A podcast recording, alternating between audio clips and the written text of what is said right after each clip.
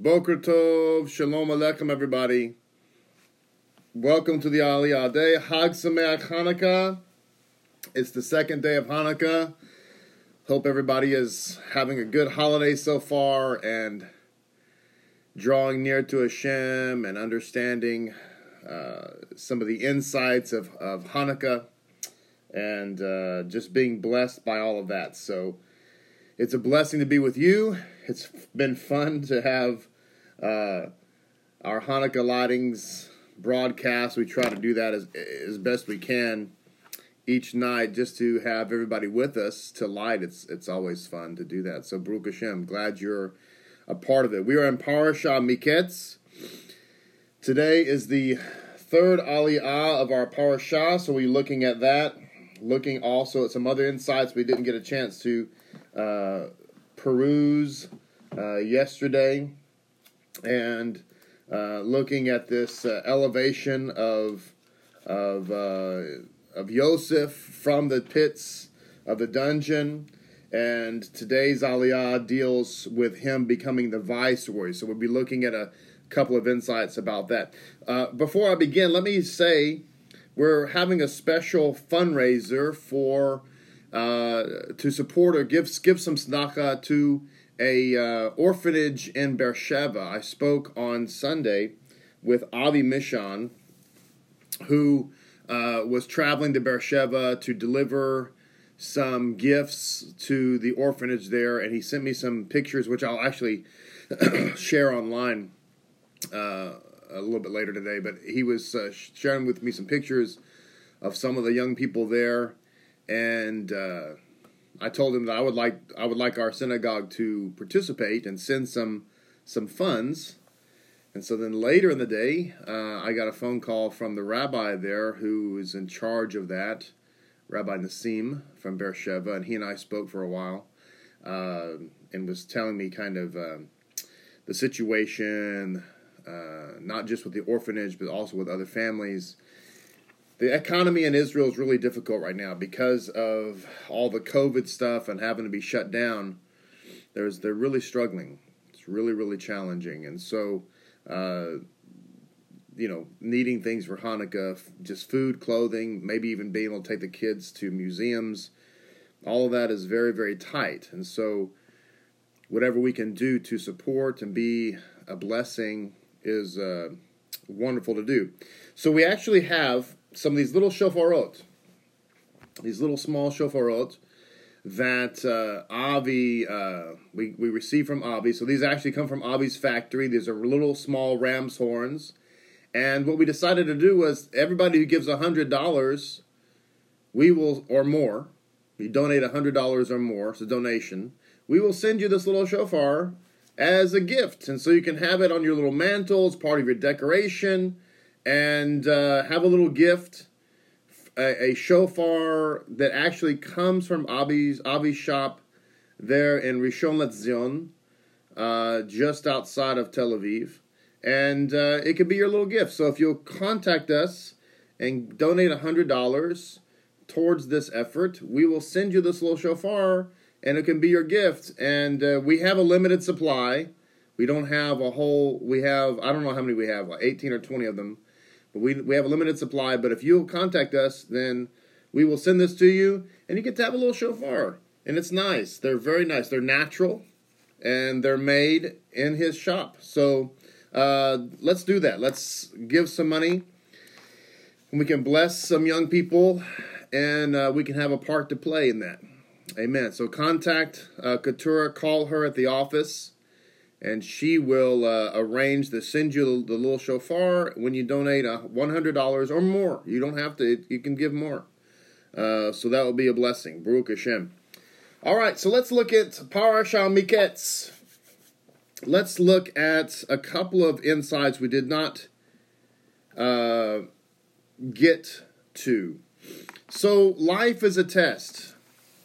Everybody has uh, struggles. Everybody has trials. Rebbetzin and I were talking about an insight that we had read this week, and the insight was um, basically don't envy people. And, you know, something that Rebbetzin said before uh, when she's talked to people about, I wish that that woman was my wife. I wish that that man was my husband. You know, sometimes we look at, at situations like that and we, we the grass is always proverbially greener on the other side of the fence. And so we think, I wish that person, I wish I was married to that person. And the Rebbetzin said, we should be careful about that because uh, you don't have the grace to be married to that person. Uh, you might you might see someone who is perhaps beautiful, whether it's male or female, or they seem to have such a great personality, but they have other struggles that you're not aware of. The reality is too is just this. Don't we shouldn't envy because everybody has their trials. Everybody has their trials. You know, when I was first I've been in ministry as uh, I've been in, in a shepherding role, a pastoral role, teaching role. Uh, it began. It all began in 1997 for me and then it kind of developed from there, obviously. But I wasn't, uh, I didn't lead my own congregation until uh, really until 2005 and going into 2006. That's where I began, like, a week by week leading a congregation, which is a whole different thing. Uh, incidentally, um, so you know, to use a military example, which is, I don't know, I love military stuff. So, but when you're in the when you're in the ranks, and you see the person who's leading, uh, it's real easy to be critical, right? Until you're the one leading, and which happens a lot of times in the military. Like you, we take turns leading the group and it's a whole nother level. So when you're leading a community, it's a whole nother thing. It's totally different than just being in the community. Trust me. Uh, but anyway, uh, I would lament and like, why do we have these struggles? We have personality struggles sometimes, or it seems like attendance is up and down and up and down, and uh, you know we've got this going on or that going on and we have good times and bad times and i would just kind of lament like what's wrong with us what's what's what am i doing wrong what are we doing wrong not to say that we there aren't things that we can do better from time to time that's certainly true but the but the, the reality check was is then i became a part of this and in the city that we were in at the time i became part of this uh, group of of community leaders that would get together once a month and just just get to know each other just fellowship and it was great. And we developed some good friendships out of that. Well, I came to realize everybody has similar struggles. And what was really strange is like when our attendance was down, their attendance was down. And when our attendance was up, their attendance was up. It was just like this phenomenon. And so it it was a maturity lesson it was a maturity lesson to realize that everybody, you look around you say, well, why are they doing so good and I'm doing so bad? It turns out they're not doing so great either. They're having troubles too. And so we all have trials. We all have things that test us. And so don't envy somebody because you don't know what they're going through. And like my father often says, um, no matter what is going on in your life and and it seems so terrible, there's somebody else who's worse. That's always true. No matter how terrible you think your circumstances are, you need to be grateful. Why? Because there's somebody with even worse situation. So just be thankful, be grateful. So I wrote a note to myself a couple years ago in this commentary that all trials end. All trials will will end. And and when we get to the end of it, if our heart is right, if we've pressed into Hashem, this too will be for the good. this too will be for the good. We'll be able to look back and say, I'm thankful that that trial happened because had I not gone through that, I would not have grown to this level. So we read in this commentary to the beginning of uh, um, uh, Parashah Miketz. I'm sorry, my phone was going off here. Let me just do this right here. Excuse me one second. This is an important phone call. I want to make sure I, I get back to it. Uh, um, teaching is live TV. Mm, all right, there we go. Sorry, guys. That's somebody who's trying to. I'm trying to arrange a meeting with a, a rabbi, so we'll see. Uh, sorry about that. Um, I will call them back after the, after the class. So it said it happened at the end of two years to the day, Ketsam lechoshek, he sets an end to darkness. With these words from the book of Job in 28 3, the, mid, the Midrash begins its comments on our chapter. Everything, it continues, has an end, including the trials inflicted on man. And so, in fact, that's what Miketz means. It, the, our parasha starts out by saying, Vayhi Miketz Shenatiyim. Uh, Shenatayim, excuse me. At the, at the end, at the end of all these trials, this is what happened to Joseph.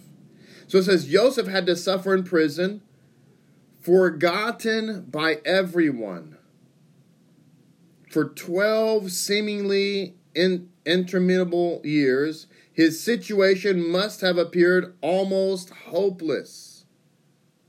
Right?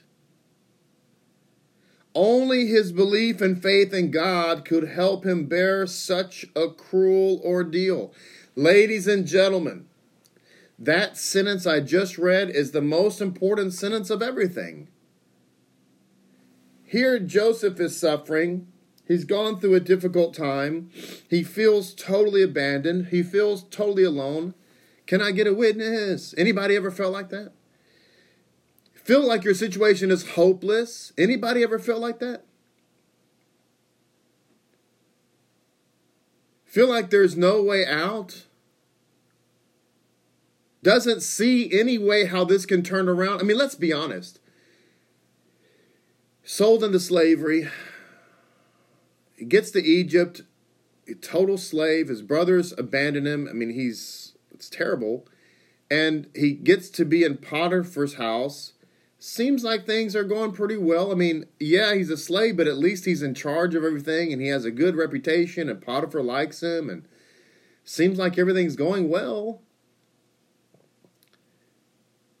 Then the wife starts to to come on to him and you know, it's not, and by the way, it's not as if Joseph isn't uh, tempted.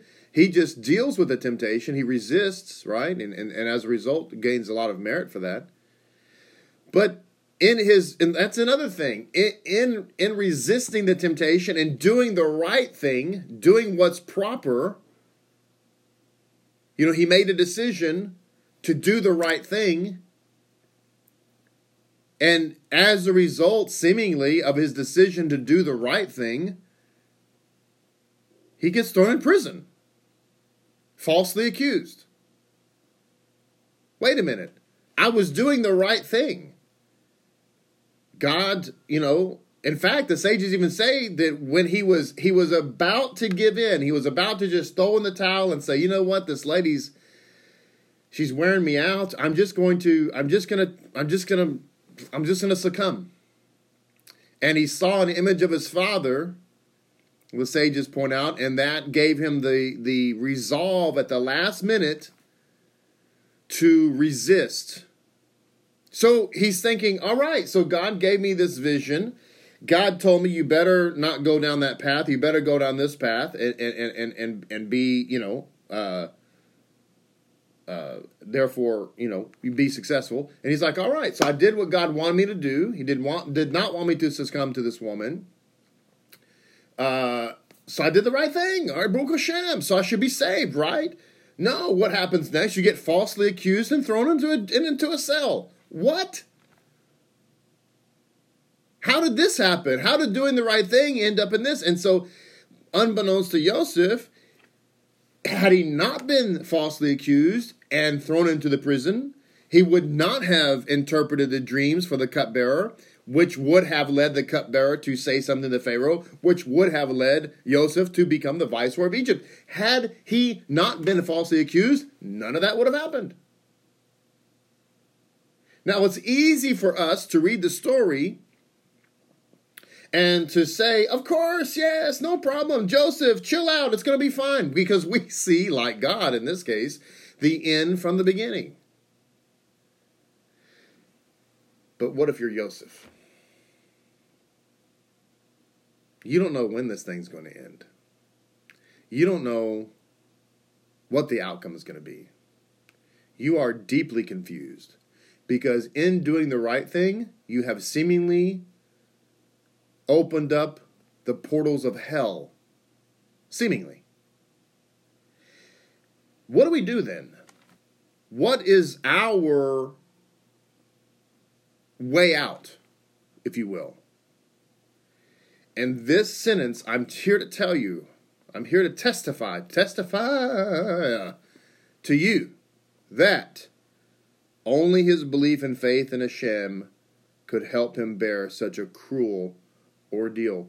Ladies and gentlemen, only Bitachon, which by the way, I remind us all that this is the point of every trial and every test that we endure. The point and purpose of every one of these trials and tests is to draw us nearer to Hashem, to draw us closer to God. The point of everything we go through is to make us more and more and more and more reliant upon Hashem. That's the only way you're going to survive. And then the the Tehillim, where's my Tehillim? Did I I think I left them in the sanctuary. My Tehillim and Tehillim 25 says that anybody who trusts in Hashem will not be put to shame. Do you realize that's a promise from Hashem? Anybody who trusts in Hashem will not be put to shame. Not trust in man, trust in Hashem. So it says, but the turning point of destiny is being readied in the silence of the absolute, and it intervenes when the time comes at the right moment for it's the divine plan. Understand that there is a time when your trial will come to an end. There is a time when your testing will will end. Now, I didn't say I said let me be clear. Let me let me be clear. As long as we are alive, we will have trials and tests. There never comes a place in time, ladies and gentlemen, where all the trials and testing will end. That will never happen until you're in the Olam Haba. However, each trial and test has its end. By the way, something else for you to know, and this is really important because it's quite contrary to what people think. People think erroneously and to their great detriment that the higher someone goes on the spiritual ladder, the more impervious they become to temptation, to the Yetzer Hara, to falling or failure the higher and more spiritual, the more Torah somebody knows, the weaker their Yetzer Hara. I'm here to tell you that the sages of antiquity reminded us that the exact opposite is true. And it's a little bit of an oxymoron or a paradox. On the one hand, Torah Remember, Torah and Yeshua are the same. Torah and Hashem are the same. remember that the, the antidote for the Yetzer Hara is the Torah. However, the sages point out that it's the, the, the, the, more spiritual we become, the more the, the, the stronger our Yetzer Hara becomes. There's a cliche that says, new level, new devil. Ladies and gentlemen, that is a very true cliche. It's likened to boxers. The better boxer and stronger uh, fighter that you become, you don't get, you don't fight the same opponent. The heavyweight boxer gets a heavyweight opponent. Now, the reason this is important, it shouldn't scare us because God is our hope. He's the one who saves us, not ourselves. But it is dangerous to think that the more spiritual you become, the easier it is for you to overcome the Yetzer Hara and all the and temptations because it sets you up or can set you up for failure because you think you're spiritual now, you're not going to be tempted in that way, so you let down your guard, uh, you know, that type of thing. And it sets you up for failure. And then and then it sets you up for failure in other ways because you we lose sight of the fact that we're all human beings. All of us are human beings, and we all have the same struggles and temptations. And we have to be guarded. And by the way, when you guard yourself this is another thing. Just just to touch on this for a minute. People see themselves as guarding themselves from temptation and they say, "Oh, you must have a weakness with that." It's not a weakness, it's a strength. If you see a man and he's walking down the street and you see him, let's say hypothetically, you see that man and he you observe that maybe he has noticed a, a female who's obviously not his wife that he finds attractive, which, by the way, is how things are. You see him hide his eyes as he's walking by, you know, or, or purposely look the other way or whatever.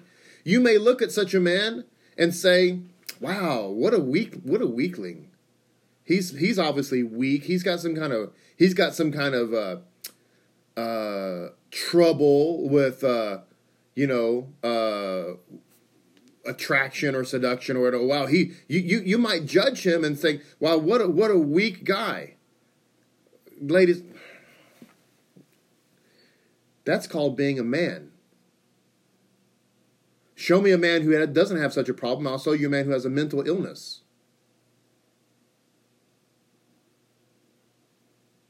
The guy who hides his eyes is the spiritual strong.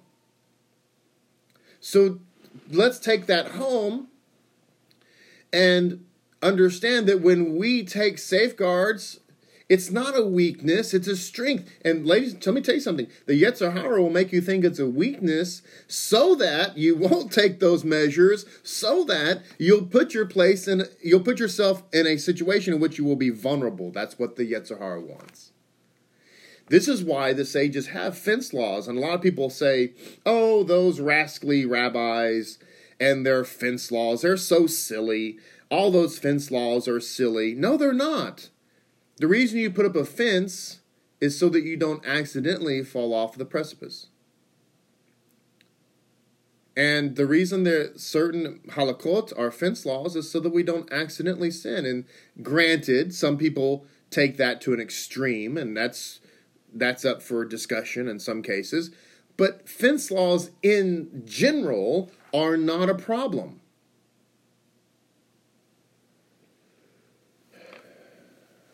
The Jewish calendar, it says here, goes on to continue on with this insight. The Jewish calendar is set up so that the Sidra Miketz is always read on Hanukkah. By the way, I just want to it popped in my mind. I was reading this, just something I, Rebbe and I were talking about. The sages bring down because we I just mentioned that you know guarding your eyes and having those feelings and so on is, is is what it means to be a man. And sometimes ladies understand that, and sometimes they don't. And I totally, it's, it's understandable. A lady may or may not understand, but then again, you're not a man. Just like we don't understand stuff that y'all deal with. We totally get it. It's normal. But the sages bring down that when when Hava was created in the garden, along with her was created seduction.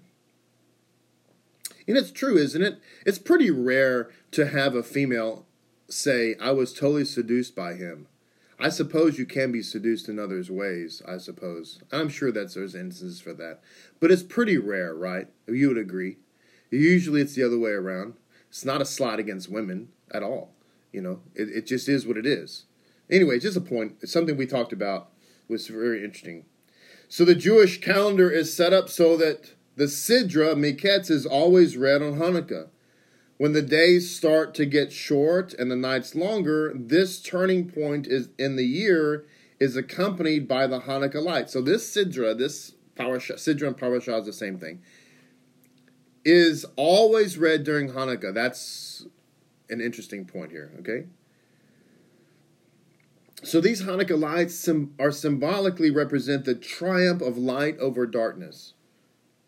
Thus, we see a coincidence, which is not at all fortuitous, with the with the motif of the history of Yosef, Ketz Sham Lechoshek. He sets a limit to darkness. The connection here between the cycle of our holidays and the Torah readings on one hand, and the yearly cycle of nature on the other, make us aware of the profound harmony between the laws governing the destiny of the Jewish people and those establishing the divine order of creation. So we see here that there's a connection between Hanukkah and the story of Joseph. Hashem sets a limit to darkness. He sets a limit to our trials.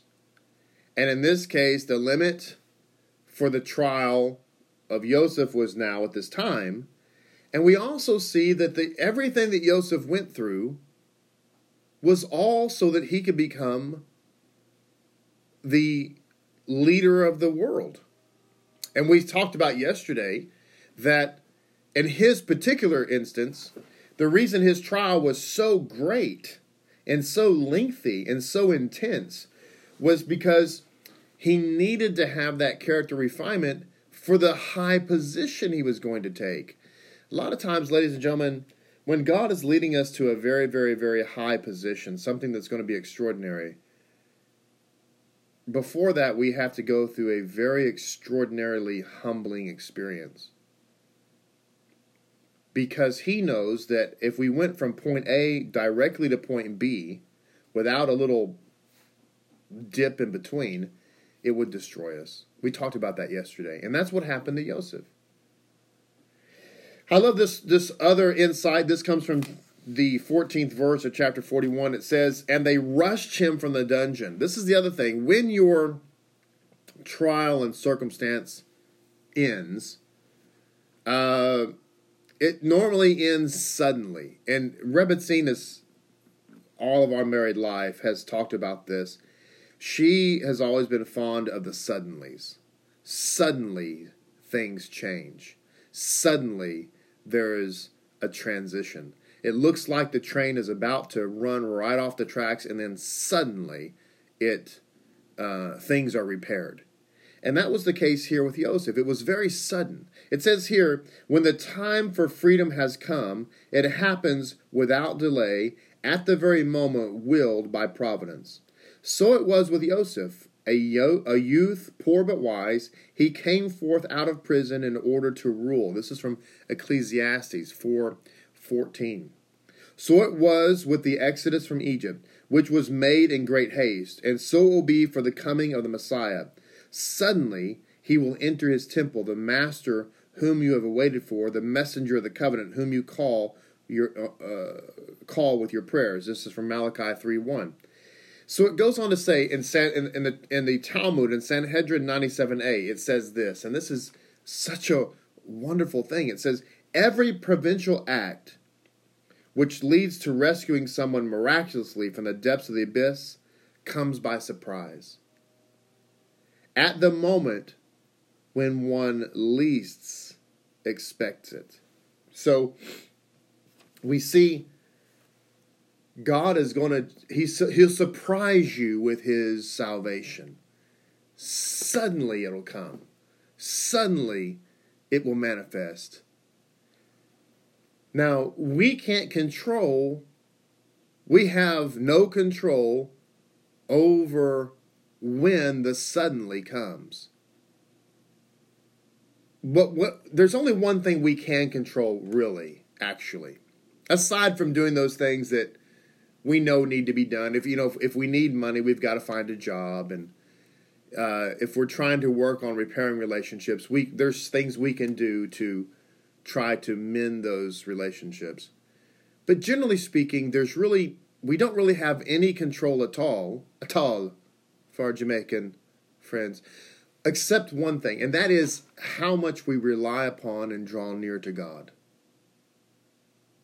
And every single day, we should make every effort we can to try to to voice our connection to Hashem and, and understand that only He can control uh, any everything. We need to ask Him and, and help, somehow draw near to Him. See, that's the point.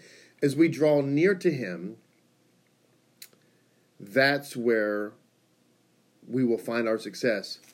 So the suddenly will come, and, and I persist that really what causes the suddenly to come is well, let me put it this way the sooner that we develop a stronger level of bitachon when we're going through trials, the faster our suddenly will come. Now, that's not to manipulate God, Hasve Shalom, because that would be foolish and frankly wouldn't work. That's only simply to say that our focus should be on drawing near to Hashem and really sincerely focusing on that. And then God will bring the suddenly. And the question becomes, why is that the case, Rabbi?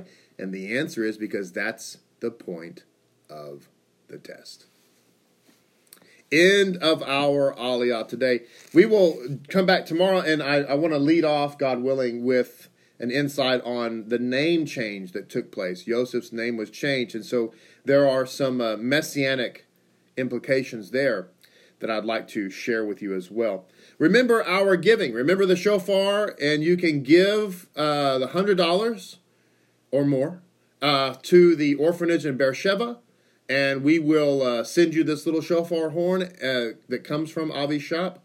We'll send it to you as a todah rabah, as a thank you very much and you have a little piece of Israel, a horn that Avi's uh, factory uh, made, and you know, like we know Avi, he was here on the on the program.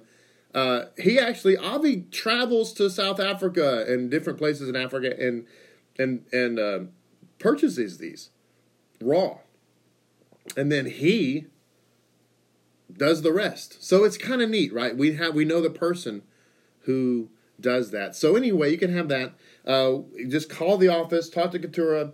She'll make that happen. Let's try to do that during Hanukkah so we can uh, donate to this. That would be fantastic. We look forward to seeing everybody uh, tomorrow, God willing, for the fourth Aliyah. Tonight is the third candle lighting of the holiday, so that's going to be fun. So God bless all of you. Shalom Aleichem. We'll look forward to seeing you. Probably see you tonight. I, I there's a 99.9% chance we will see you tonight somewhere mysterious to light the Hanukkah. So Shalom Aleichem, everybody. Look, look forward to seeing you then. Hag Sameach.